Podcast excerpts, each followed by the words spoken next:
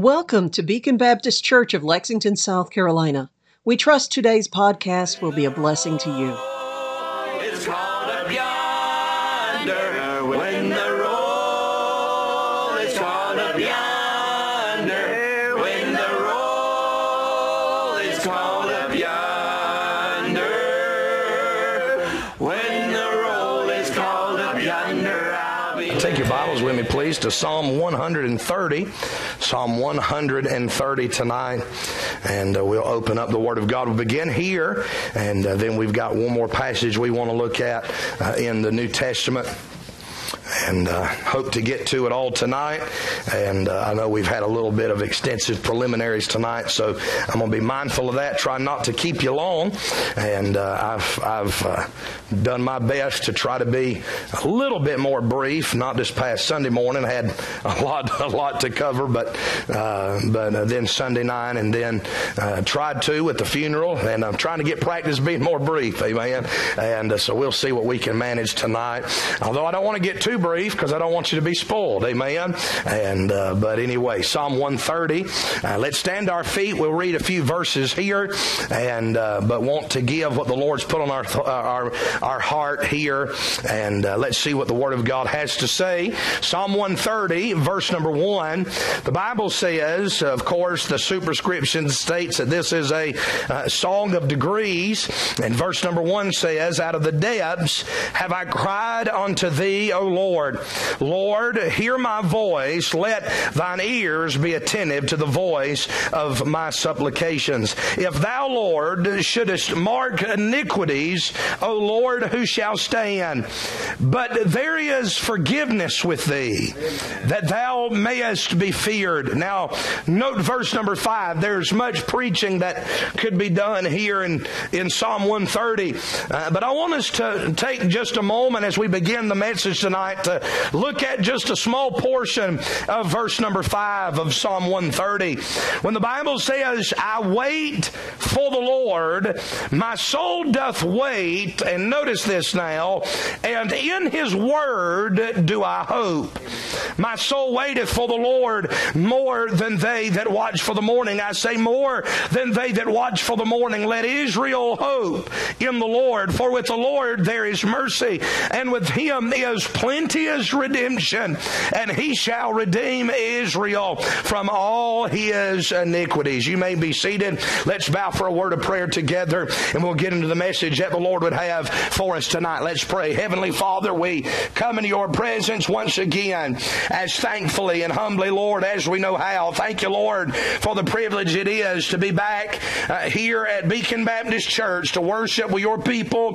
And Father, I thank you, Lord, for another privilege that it is to be able to stand behind the sacred desk, to be able to stand behind this pulpit and proclaim what thus saith the Lord in your word. And Father, I pray for the next few moments, God, that you would do a work that only you can do. Father, I pray that you would forgive us of sin, empty us of self, fill us with your Spirit, use us for your glory. I pray, dear God, that you'd help me to say only the things that you'd have to be said, nothing, nothing, Lord, that you wouldn't have to be said. Help me to rightly divine the word of truth. Help me to preach the word of God in power. Help me to preach the word of God in a way that is easy uh, to be understood. God, I pray you would recall to my mind the things that I've studied, and uh, Lord, recall to my mind how you would have Uh, for me to portray uh, these verses and these truths tonight.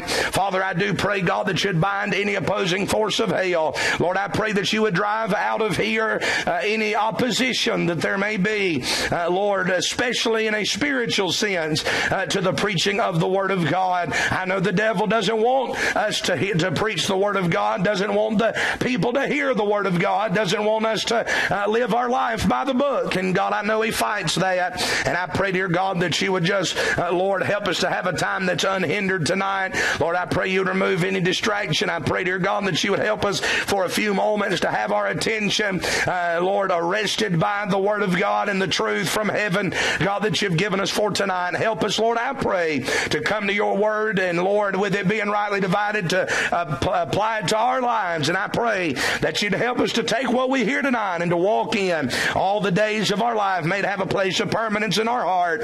And Lord, I pray, dear God, that you would do that which only you can do. Again, if there's one not saved, I pray they'd be saved tonight. Lord, if there's one backslid, I pray they'd get right with you tonight.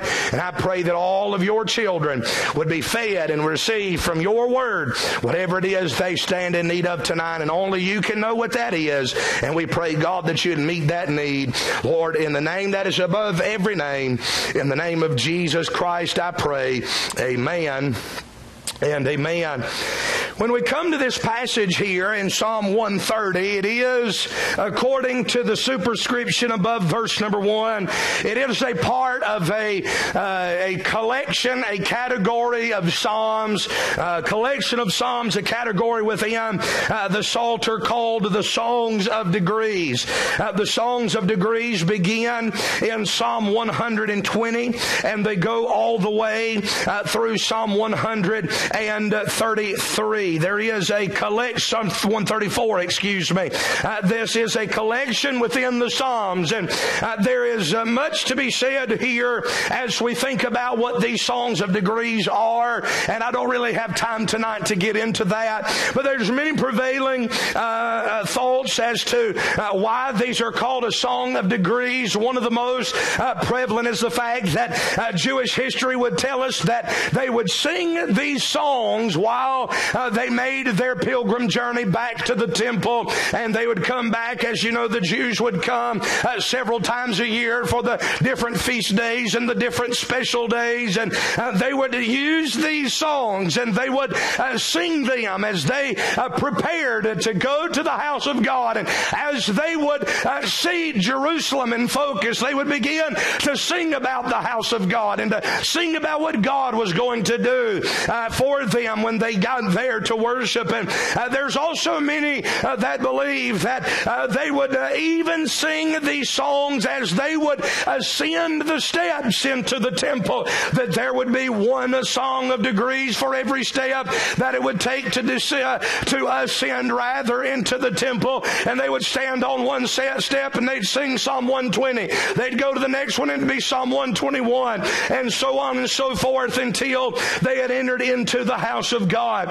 And so when you read these, there is a there is an application, there is an understanding uh, here that uh, these psalms are uh, pertinent to us when it comes uh, to having a heart prepared uh, to worship. Amen. And no doubt, when we come to Psalm one thirty, we would see that uh, in uh, glaring uh, in glaring uh, scriptural truth here. Uh, how could you not worship when you remember the truth? And even think about your own life as uh, the unnamed psalmist here in Psalm one thirty remembers a time where out of the depths he cried unto the Lord, and he was begging for God to hear his voice and to be attentive unto him. And he thinks about in verse number three there, he talks about the Lord. Lord, he said, if thou shouldest mark iniquities, if you uh, should keep a record of all of my iniquities, and you marked it down, how would I be able, how would anyone uh, be able to stand before you?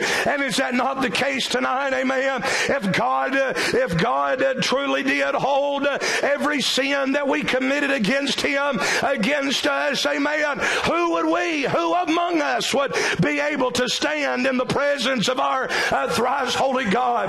But I'm telling you, it gets a heart ready to worship when you think about all of the sins that could be marked. Amen. But then to remember in verse number four, thank God that there is forgiveness with him. Amen. That's not just with the Lord. Yes, there is sin that we do. I sin against him. But I'm glad when it comes to our God, there is forgiveness with him. Amen. And so we rejoice in that. He talks about in verse number five that I'm interested in uh, tonight. He mentions this truth. He said, I wait for the Lord.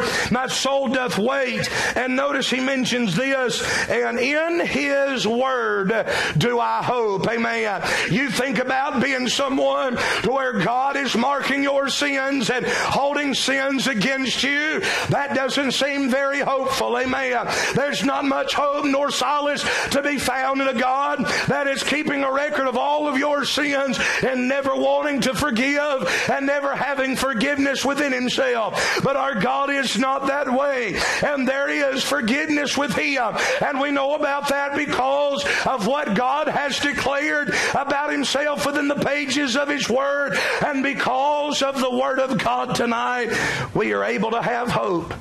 When it comes to our sin, there's hopelessness. But when it comes to what the Bible says about a forgiving God, there is hope. Amen. And so tonight, I'm going to talk about that for just a moment. And then we've got another truth that I want to share tonight. But I'm thankful this evening that the Word of God gives us hope for life. Amen. I'm telling you, there's a lot of things in the Word of God that could cause us tonight Uh, to be uh, kind of fearful of. Amen. You think about the way we are, and you think about having to give an account, amen, before God. If we're not living the way we ought to be, and we're not living close to the Lord, uh, there can be fearfulness that comes with that. There can be some uh, there can be some uh, uh, moments of, uh, of um, un, un, unsettled and uh, uh, feelings within ourselves. Amen. When we think about that. Amen. When we think about the judgment of God. When we think about all of those that the Bible has said are going to uh, leave this world and go into a devil's hell, not prepared for them. Oh, how heartbreaking that is. Amen. But here as we consider the Word of God, we do have hope in life. Not just uh, the negative in the Bible, but even the both positive and negative for those of us that are saved. We have hope for life when it comes to the Word of God. The word hope, it literally carries the idea of a, a burning or a white hot heat. It is an expectation of that which is to come. The a pictograph of something uh, that is hot. It is literally talking about a man uh, that is standing out in the desert sun under the heat of the burning sun, waiting on the cool breeze of the wind to come by. And what that is saying is, is that the Word of God offers you and I what that, that person sitting under a desert sun, Uh, burning under a desert sun, as refreshing as it is when a cool breeze would blow by, as someone that is under intense heat. Amen. The Word of God, when we are under the burdens of life, when the heat has been turned on in our life, and we seem to be burning under pressure, and we seem to be burdened under pressure. Amen. I'm glad that when we come to the Word of God in moments of despair, in moments of grief, in moments of discouragement, in moments that are bad in life, I'm thankful that there in the Word of God is hope to be had, and a cold breeze of God's truth can come and can uh, settle His people. Amen. Can I say tonight, now this is not, this is just going to be really brief before we move on to the true burden of my heart tonight, but I'm glad to report to you that the Bible gives us a reason to have hope.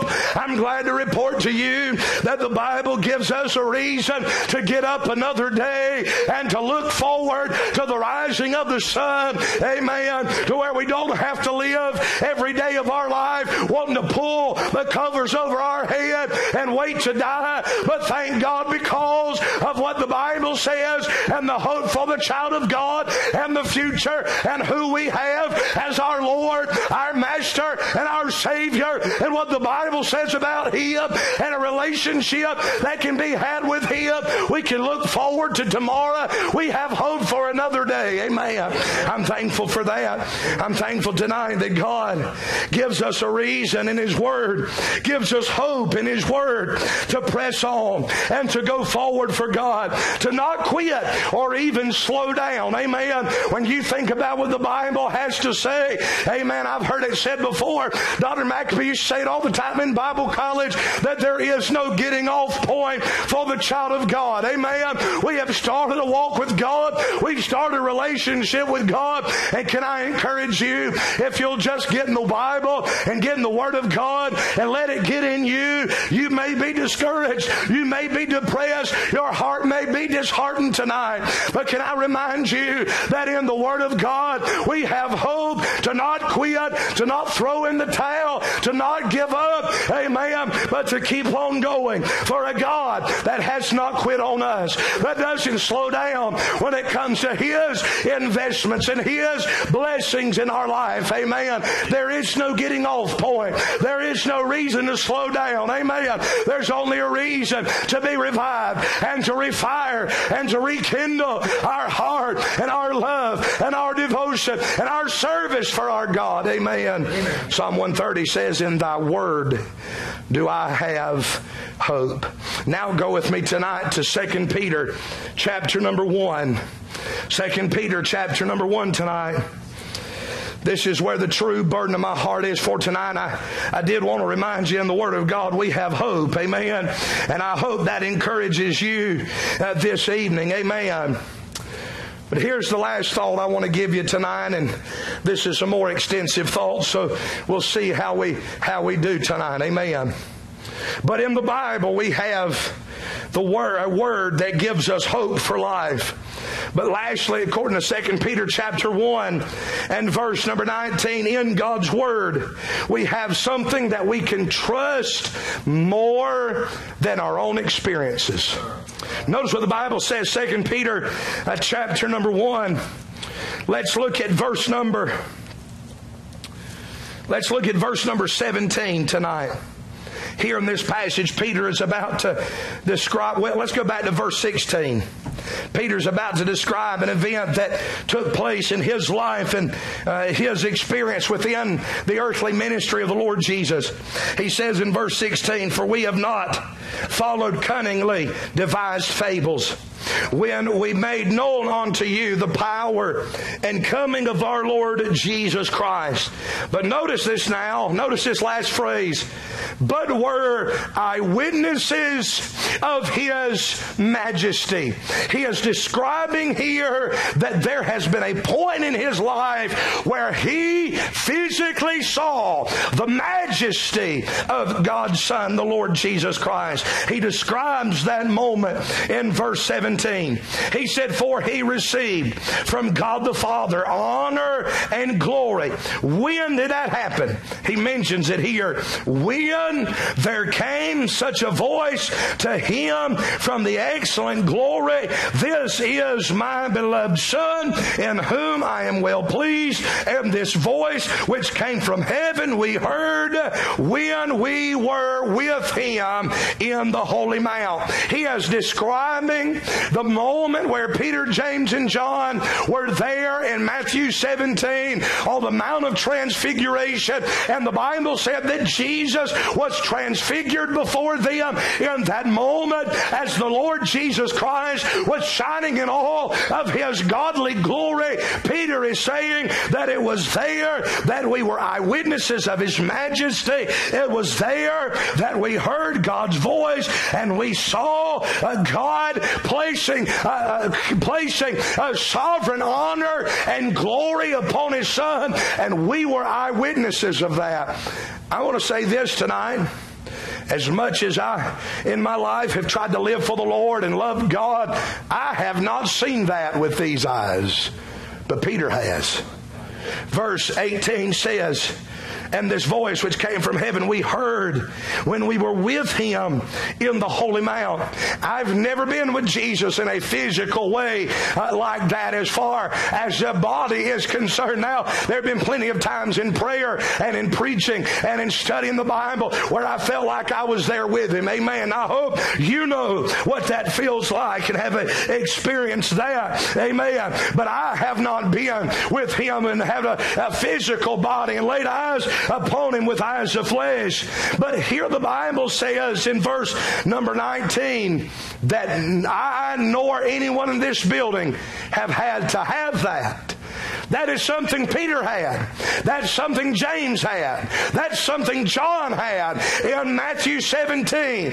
But I don't have to have that to know that Jesus is the Christ. I don't have to know that to serve the Lord. I don't have to have that to go on with hope and with anticipation of what God can do in my life. I have, verse nineteen says, verse nineteen says that you and I, yes, you and I here in twenty twenty-two have something better than a Mount of Transfiguration experience. He says in verse nineteen, we have also a more sure word of prophecy. Now let's pause right there in our reading for me to say this.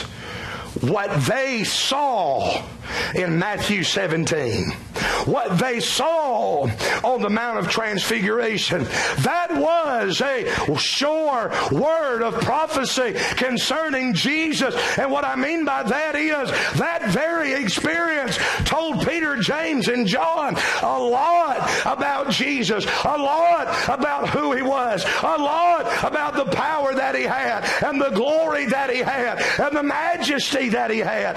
Oh, it surely was a sure word about Jesus to them. But the Bible says you and I have something. I would submit to you that you and I walked in this building tonight with something, yes, that is a sure word. But the Bible says it's a more sure word even than what Peter, James, and John had as they physically laid their eyes upon a transfigured Christ. Verse nineteen again, we have also a more sure word of prophecy, whereunto you do well that you take that you take heed, as unto a light that shineth in a dark place, until the day dawn and the day star arise in your hearts. Knowing this first, that no prophecy, no teaching, no uh, no uh, declaration from the Scripture of the Scripture is of any private interpretation. It is not for me to be able to say this is what uh, the Bible says apart from what it is actually saying in its context. I don't have a right to tell you this. And then, by the way, this is one of my problems with the so-called modern Bible scholars of our day. They have taken this King James, and I didn't come to preach, uh, preach on the King James Bible, but I, I'll take any opportunity I can to do so. I do believe this is the Word of God. Amen. This Bible is the only one in English that you can buy from a bookstore that was not interpreted by a publisher. It was not interpreted by a translator. It was translated exactly from uh, the, the manuscripts that they had, and they did not put their own slant into what they, what they believe those verses to be saying. That's one of the reasons why our King James translators Translators, they didn't even capitalize words in the text unless it was capitalized in the manuscripts. Because if you know anything about the English language, the fact that one letter on a word is capitalized says a lot about that word. Right. Our King, our, let me tell you, our King James translators were so honest that if there was a word that completed the phrase, completed the idea of what the trans, uh, the translations they were using, what the, what their original Hebrew, Aramaic, and Greek, as they translated, if there was a word that did not exactly translate, but it was supplied by them to complete the thought behind uh, what the verse or what the word or whatever the phrase uh, was saying, they were honest enough to take that word that they supplied and put it in italics. This is an honest Bible that we have. We, our King James Bibles, were not written, were not, it was not translated by men that tried to have a private interpretation of what the Scriptures say. They translated it as the best they could. They try, I believe God was in that process, gave us a preserved, perfect Bible. And I believe with all of my heart that when we come to this Bible, there is no private interpretation. The Bible means what it says when it says what it does. And the only way to understand what God is saying is to take the Bible where it is in its context for what it says and to understand it in that way. I'm glad tonight that I'm not preaching to you out of a New International Version. I'm glad that I'm not reading in my devotions a New Living Translation. I'm glad that I don't, I'm not going to be bringing into church or into our, and putting into our young people's hands a so-called message Bible that has the name of the author on the spine. Right. And it does, on the spine, it does not say God. It says Eugene Peterson on the side. The man who took a Bible and a notepad, and he paraphrased the Bible on that notepad and put it in print. And said, this is a translation you can use. I'm not interested in what Eugene Peterson had to say. I'm interested in what God said. Amen. What he did was a private interpretation. But we need what God has said. And in what God has said, we have what we need to have a more sure word of prophecy even than our own experience. Amen. Why? Verse twenty-one says, for the prophecy came not in old time by the will of man, but holy men of God spake as they were moved by the Holy Ghost. My, thank God my Bible is a Holy Ghost book, not a man-made book. Amen. Right. Amen. So, when it comes to the Bible, that truth about us having a more sure word of prophecy, how that, notice he says here in verse number nineteen, he, now Peter said this, he said, we have, notice this word, also a more sure word of prophecy. Here's what Peter's saying. Peter says, in this hand I have my experiences. And in this hand, I have the Bible. He said, I have my experiences. And for Peter, what experiences they were. Walking with Jesus, hearing Jesus speak, no, living with Jesus for three and a half years of his earthly ministry, all the way to the day of Jesus' physical death by crucifixion. He saw him die, buried, rose again. He saw him ascend up to heaven. He saw him, as the Bible says, transfigured in all of his glory as God on that Mount of Transfiguration. And he says, I have all of this experience with God, and I have to elevate his own words above my own experience.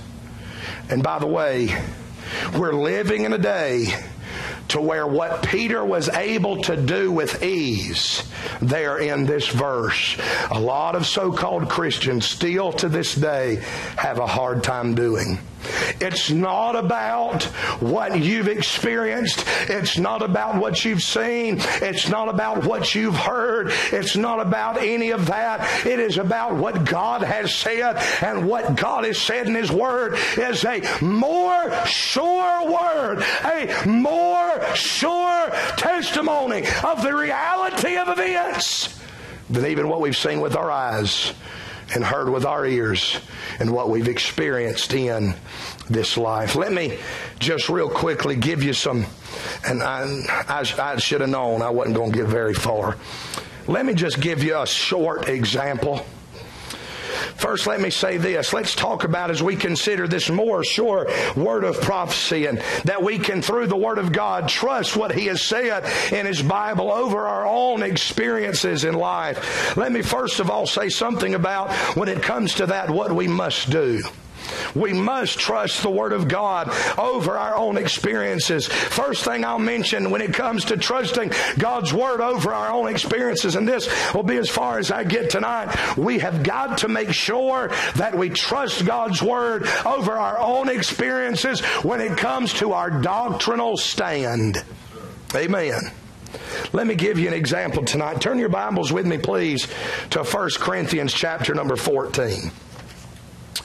First Corinthians chapter number fourteen. There is an entire denomination. I'm getting all tangled up in my microphone here. There's and there are entire, no, I said an entire, there are plural entire denominations of so-called Christians who have built their denomination and built their churches and built their entire doctrinal beliefs heavy-handed on experience and very lightly emphasizing what the Bible actually says. When you take what the Bible has said to some of these people, and you tell them, this is what the Bible said. And those of you that have witnessed to folks and talked to folks like, like this that I have, I'm telling you, if I had a dollar, I'd be, I'd be a very well-off man if I had a dollar for every time I heard I gave somebody the Bible and they said, I know what the Bible says, but I know what I've experienced. I know what the Bible says, but I'm trusting in my experience, what I have seen, what I have heard.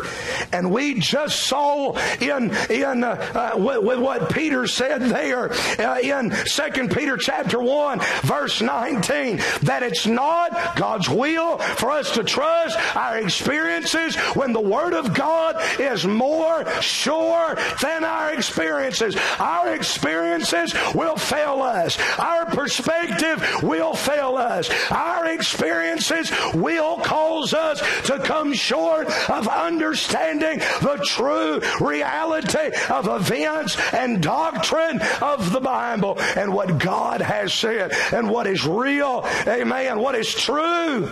God has not lied to us, but our experiences can. The way we see things can. Our vantage point can, can sway us. But the Bible is not interested in swaying your opinion in any way other than to that which is true. Look at First Corinthians chapter fourteen.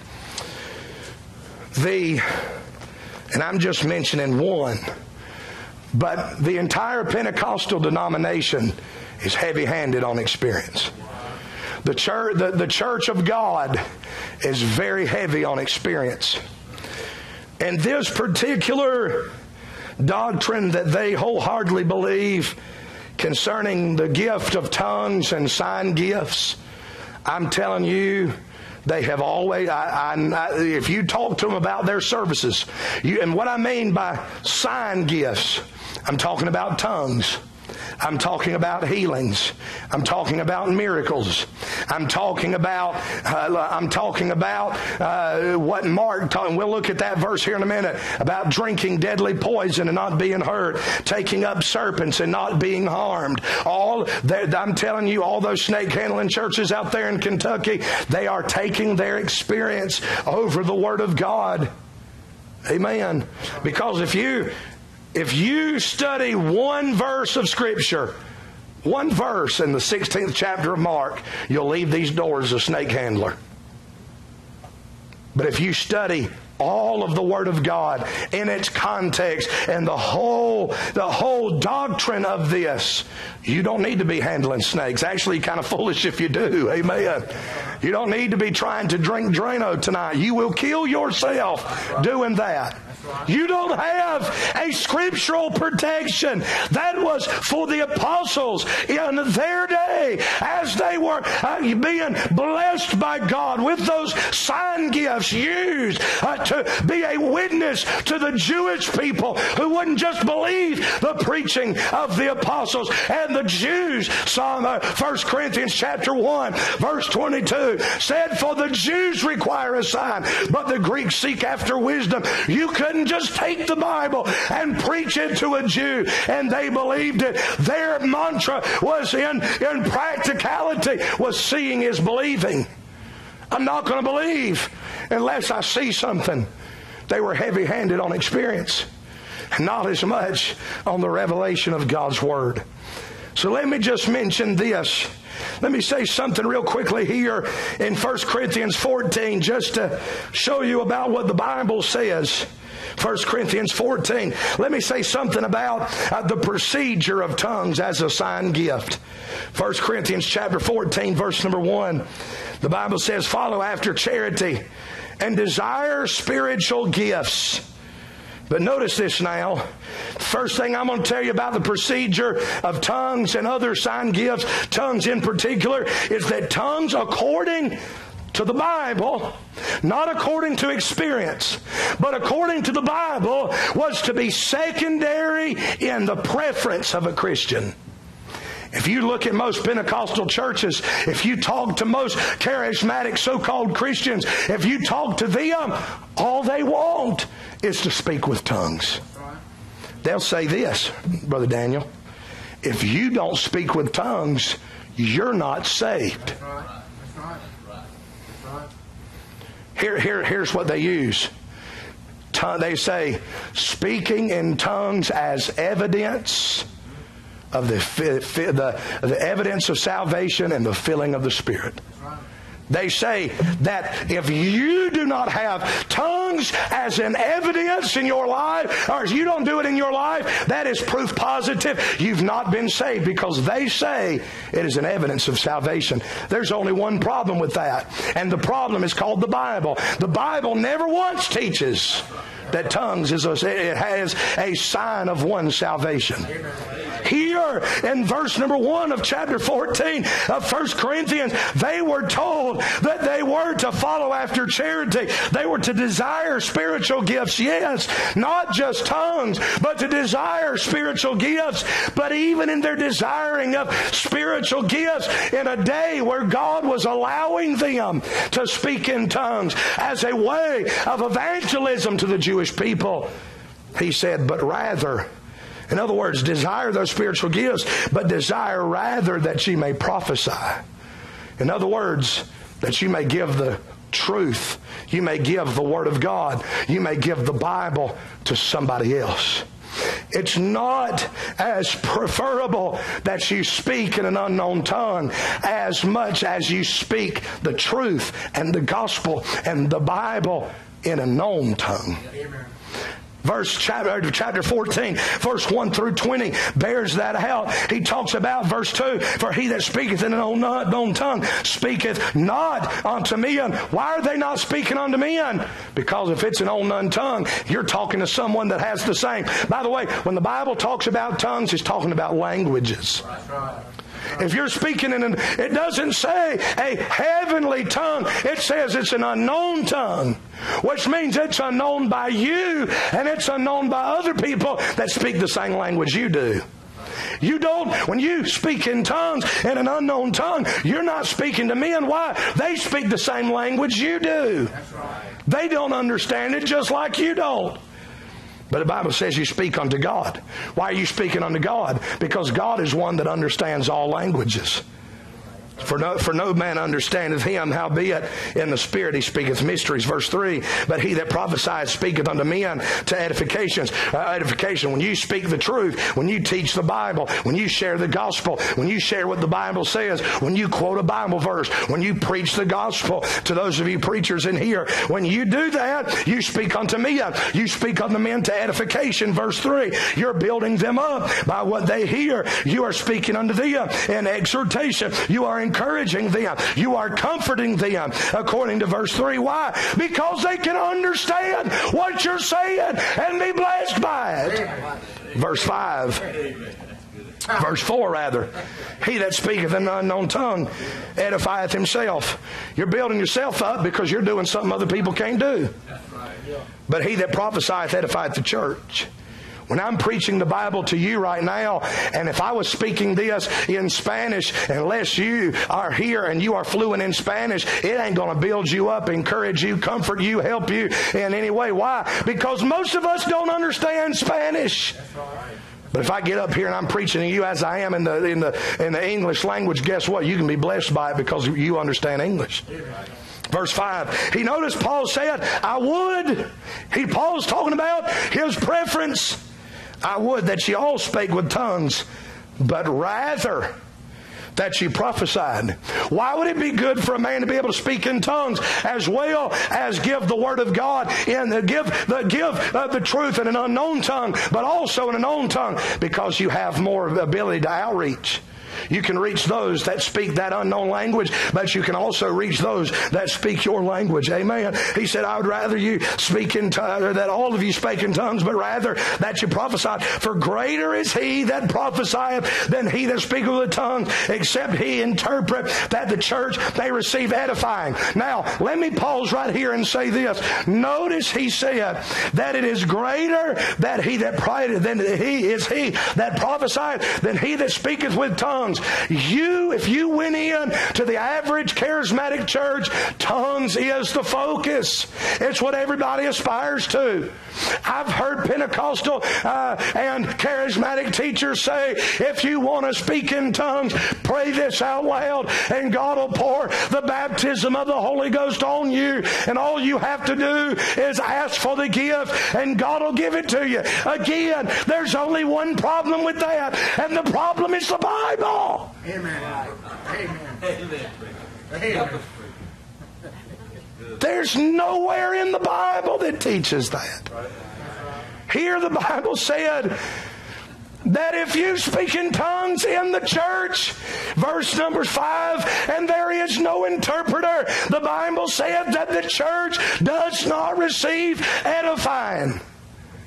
If you go into the average church that's speaking in tongues, I dare you to find an interpreter anywhere in the building.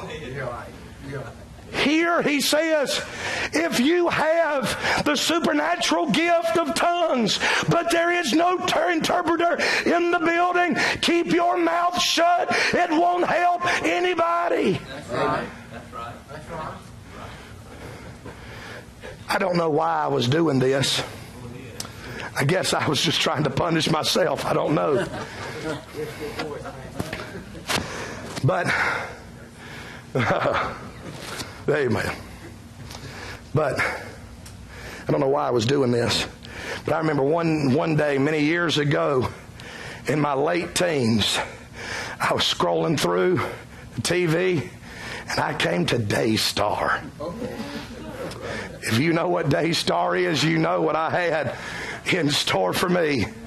And I said, I got a few minutes to kill. I didn't have a good laugh today. Let me see what's on Daystar for me.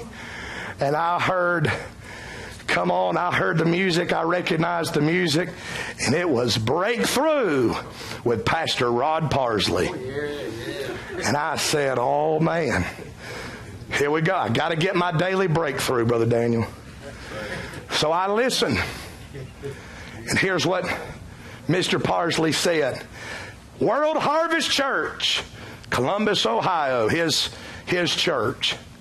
Hundreds of people there. And he said, let's all speak in tongues at the same time. One, two, three, and all of those hundreds of people, they let loose and a blah, blah, blah, blah, blah, blah, blah. That's all you heard.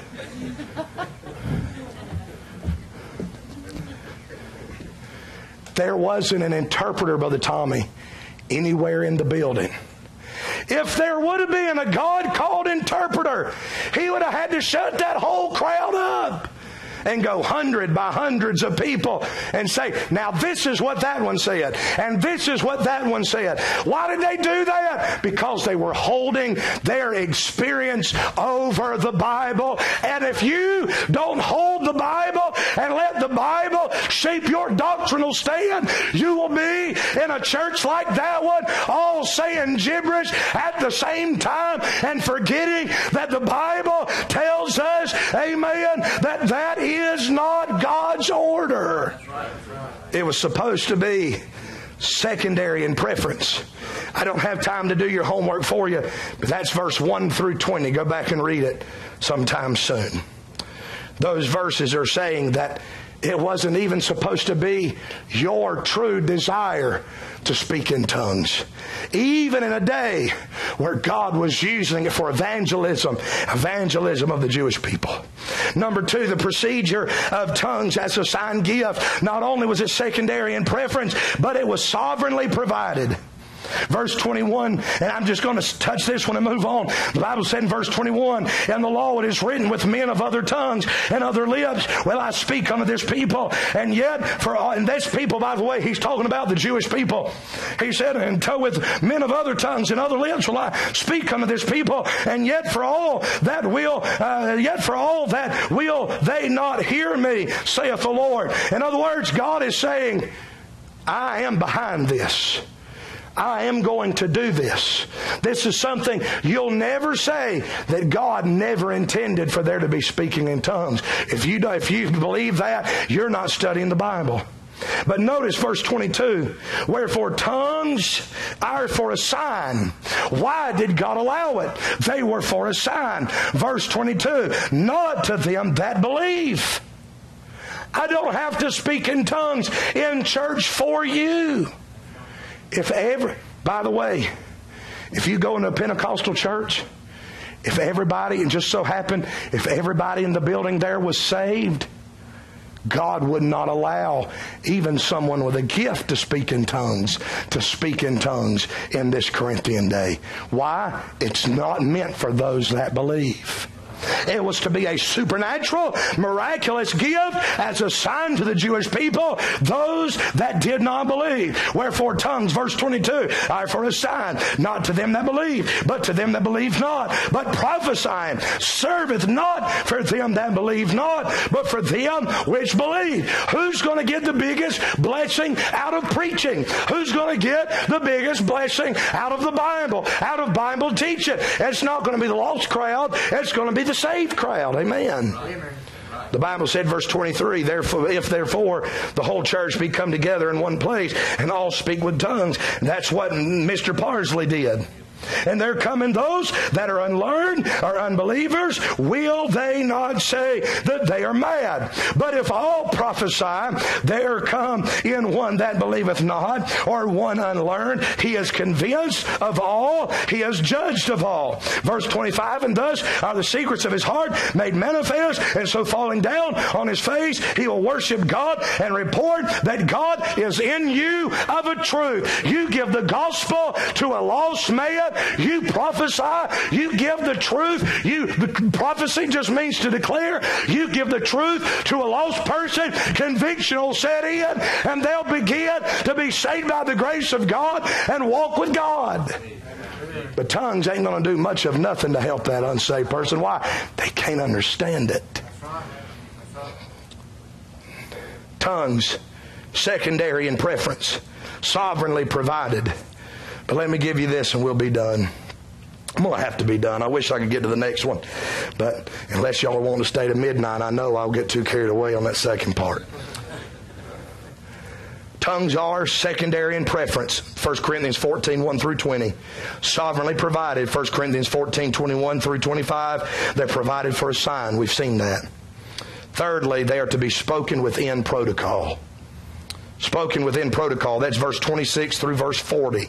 That's the rest of this chapter. Notice verse twenty-six.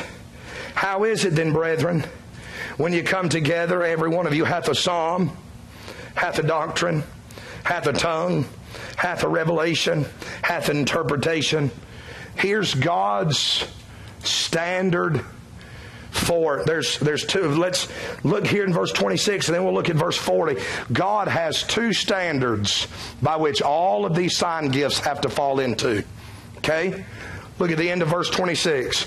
Let all things be done unto edifying. If it's not edifying, if it's not building up, if it's not causing someone to either be saved or grow in their faith, then it is not of God. Let all things be done unto edifying when it comes to these sign gifts, tongues included. Verse forty is the second litmus test. Let everything, let everything, let all things rather be done decently and in order. If there is no edification, is there? If there is no decency, if there is no order, then God is not going to let it be done in His church. Why? In His church, God expects the people to be edified. He expects for all things to be done decently and in order. The church is not meant to be a place that is not orderly. The church is not meant to be a place where there is indecency. All things are to be done decently and in order and unto edifying, the Bible says. So these the speaking of tongues, there is a protocol. It has to be edifying, has to be decent, has to be in order. There's more protocol to come. Notice the order that tongues are to be spoken in, verse twenty-seven. If any man speak in an unknown tongue, let it be by two, or, notice this now, at the most by three. You know what that tells me? Rod Parsley holds experience over the Scriptures. Because God said, by two or at the most by three, a church with hundreds of people does not fall in the category of two or three. There is an order. It has to be done decently and in order. God has an order. Two or three, that's an order. You, two or three, you can keep things organized and you can keep them to where they'll edify. Because two or three, if, if two or three give a tongue, that interpreter can hear them, understand them, and then give the sense of it that all of the church at that day and that day could have been edified. If you have hundreds of people at the same time, that's nothing but noise, and even an interpreter can't tell you what they all said. He's going to miss somebody. There's an order, but then there's an interpreter. We saw that. Verse twenty-eight, but if there be no interpreter, let him keep silence in the church. In other words, those individuals that have, even if, now notice what he says here, even if that individual has a word that they feel like they could share in an unknown tongue, God said if there is an, if there is an inter- no interpreter, let him keep silent. It would be better for him to hold on to his message than it would be for him to give it and nobody understand it, because it would not be decent, would not be orderly, and it would not produce edifying. Verse twenty-eight, if there be no interpreter, let him keep silence in the church, and let him speak to himself and to God.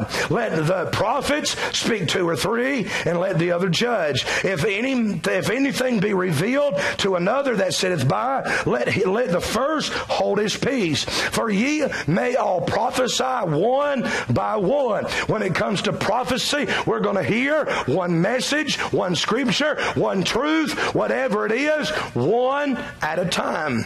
Okay? We see that there. The Bible said there in verse, says, verse thirty-one, that all may learn and all may be comforted. That way they can all hear the message, all be edified, all be blessed by it, all learn, all be comforted. Verse thirty-two, and the spirits of the prophets are subject to the prophets. For God is not the author of confusion, but of peace, as in all churches of the saints. Why is there an order? So that there will be no confusion. God wants us to understand. He doesn't want us to be confused. We don't come into church to be confused. We come into church to be edified, to be comforted, to be blessed by God's Word. Amen. And by the ministry of that church. Now, we see an order in verse twenty-seven. That's part of this protocol. We see an interpreter, verse twenty-eight through thirty-three. That is part of this protocol. Now, I'm going to say something here about the participants. There are participants in God's protocol. Rather, there are some that are excluded from participating. Verse thirty-four, ladies, don't get upset at me now. Verse thirty-four, let your women keep silence in the churches.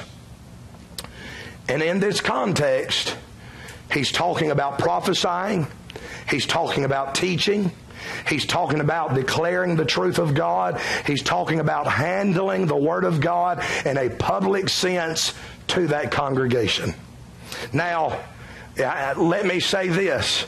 According to this context, I do not believe that this is saying that a woman cannot say amen. I do not believe that this means that a lady cannot praise the Lord. This, if that was the case, then we can't have any of you ladies singing here. If you've got to keep silence, it's hard for you to, you couldn't even sing with the hymns. But last I checked, the Bible said, let everything that hath breath praise the Lord. Amen. So obviously it's not talking about praise. It's not talking about worship. It's talking about declaring and handling the Word of God. And don't get mad at me, but we know what happened in the very beginning of it all when a woman for the first time tried to handle the Word of God.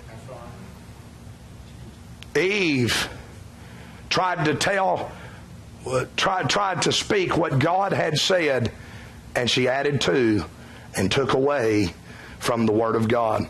Now, again, don't get mad at me, but from that very moment, God said that He was going to use a man. He was going to use men to declare the Word of God.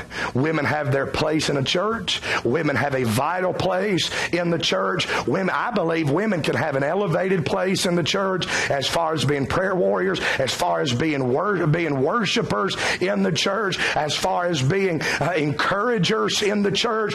Paul, in his writings, have a lot to say about the blessed ladies that are in the church. If it wasn't for the women in Jesus' life, we wouldn't have much of what we have about His death and resurrection. God used the devotion of godly ladies in the past, but here God is saying that it is not in His protocol for women to declare the truth of God in the church. There is a leadership role to telling people what God said, and here the participants of speaking in that regard, handling the Bible, preaching the truth, teaching the truth uh, to the whole congregation is reserved for men. Verse thirty-four, let your women keep silence in the churches, for it is not permitted unto them to speak, but they are commanded to be under obedience. They are to commanded to be in a, in a submissive, reverent role, just like in the home, so in the church. They are commanded to be under obedience, as saith the law. And if they will learn anything,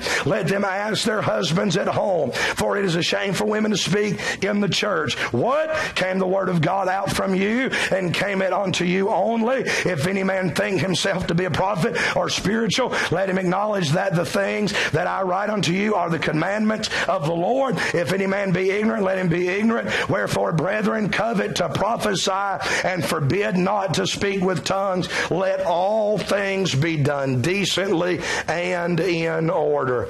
Tonight, as I have began to give just a little bit of an example of one thing that we're seeing in our day as people holding their experience over the Word of God, I have reminded you that we are in a day and in a moment where God had implemented this sign gift of tongues and other sign gifts as a, as a sign to the Jewish people to see them saved and to prove the truth of God to them and to prove the Lord Jesus Christ to them. What we find here is that the way that people look at this gift has no bearing in Scripture. In this day, Paul said, forbid them not to speak with tongues. In other words, God uses it. There's a purpose. There's a reason. As long as it's done to edifying, as long as it's done decently, as long as it's done in order, there's a purpose. Now, the next time we'll get into a little bit why, just to finish up this example as to why today we here at Beacon Baptist Church are going to not do what verse thirty-nine says when Paul said, forbid not to speak with tongues. If you come in this church and you start speaking in tongues, guess what me and probably some other men are going to say? Nope. We're not going to let you do that. We're going to forbid speaking in tongues. Paul said, forbid not. That was his day in this moment within this protocol and these guidelines as he is using that gift to elevate the Scriptures in this day. But we'll see a little bit later about just this particular gift as to why we do forbid the speaking in tongues, why we say that we don't do that anymore, and how it has been perverted in our day to elevate experience over the Word of God. Let's pray together. Let's have our heads bowed, eyes closed. Everybody stand across the building for a time of invitation. If you need to come, you come on tonight. If you need to come, you come on tonight. Let's do business with the Lord. Let the Lord speak to our hearts. I know this message was a little bit different. Didn't get as far as I wanted to get. But I do believe we saw some things and saw a, a principle from the Word of God tonight. Let's make sure that we have a proper relationship with the Bible. Let's make sure that we let the Bible say what it says. Let's elevate the Word of God in our life and not do what others have. And even us Baptists can at times. Say, I know what the Bible says, but I know what I've experienced. Let's not let our experience get in the way of what God's Word says and declares.